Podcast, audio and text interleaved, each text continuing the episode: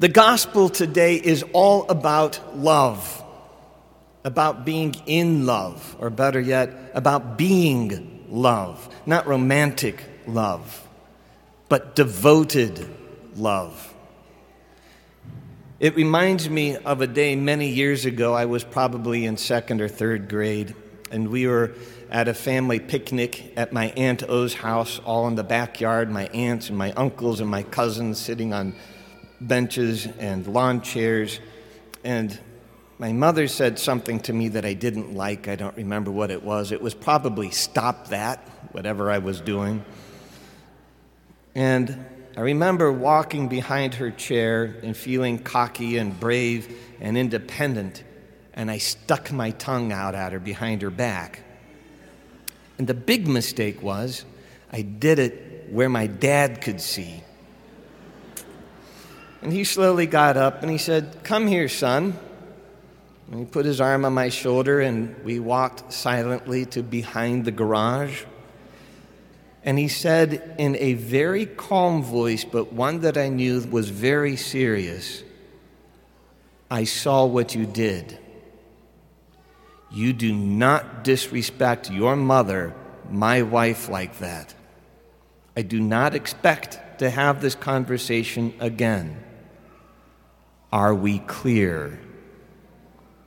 We were perfectly clear. I did not stick my tongue out at my mother again. He did this because he loved and respected his wife, my mother. And within the family, as his son, I was going to learn that same respect. And it just means more coming from your dad than anybody else on the planet. It's the exact kind of love that's going on in today's gospel the love between son and father, the love between the son and the father, which is so great, Jesus will broker no disrespect from his father. In the gospel today, his sadness is not that there are scribes and Pharisees, or that they've laid heavy burdens on people's shoulders, or that they wear tassels, or that they wear phylacteries, but that they did these things not to inspire love of the Father, but to bring attention and benefit to themselves.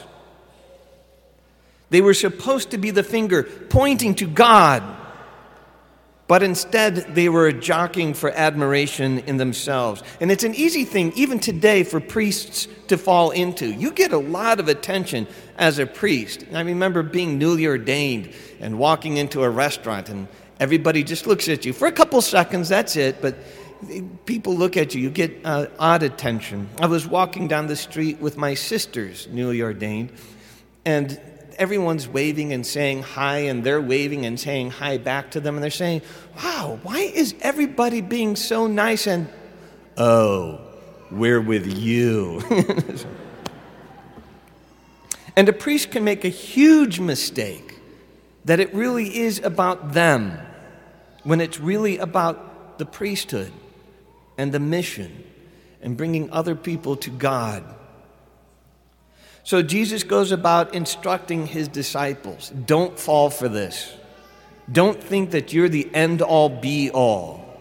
Don't seek out titles and places of honor and badges of respect. There is one that deserves all this. It is my Father.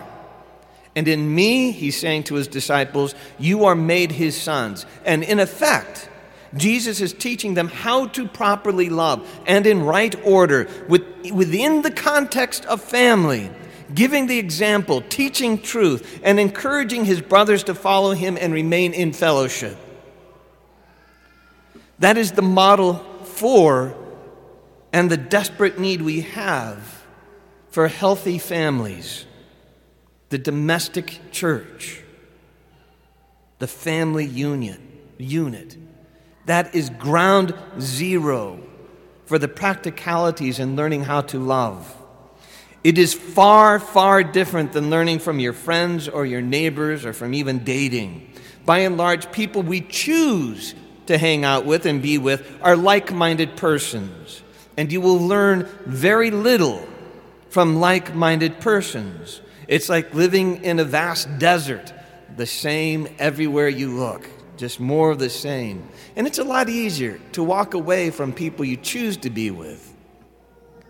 At a talk at the seminary this past week on the family, the speaker asked the question Where is it most likely in this world that you will see a blue haired, leather clad young man showing a piece of technology to an old woman who can't even speak English?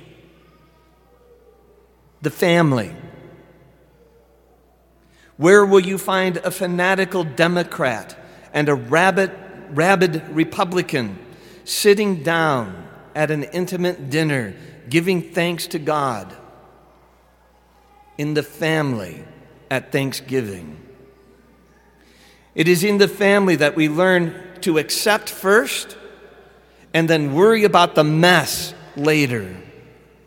It is where we are most challenged to love those who we are perhaps least like and maybe even least like. Because you know, a friend, you can just not text ever again, and you can stop dating somebody. But in the family, when you wake up in the morning, you have to share a bathroom. It is in the family that we first witness and then learn sacrificial love. And it is in the family that we best learn the love of the Father.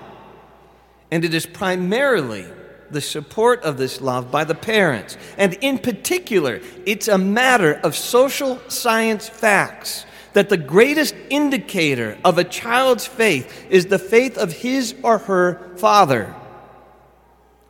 Many of our society's most prominent atheists had dads that were hostile to the faith. And our greatest Catholics had dads that were good examples of being a husband and a father and themselves practiced the faith. This is the importance of family and why the church is fighting for its survival. It's why we all have a stake in preserving marriages and family. Where else does a man have the freedom and the authority to this great extent to instruct, admonish, build up, and encourage a child in faith and love than the family with the security and the permanence of the marriage bond, which makes this whole thing work? This is not the most political correct thing to say, and it makes some people very, very angry. But we don't need faith to tell us this, it's backed up scientifically. There are no effective societal substitutes for this school of love, and it is our calling to support it.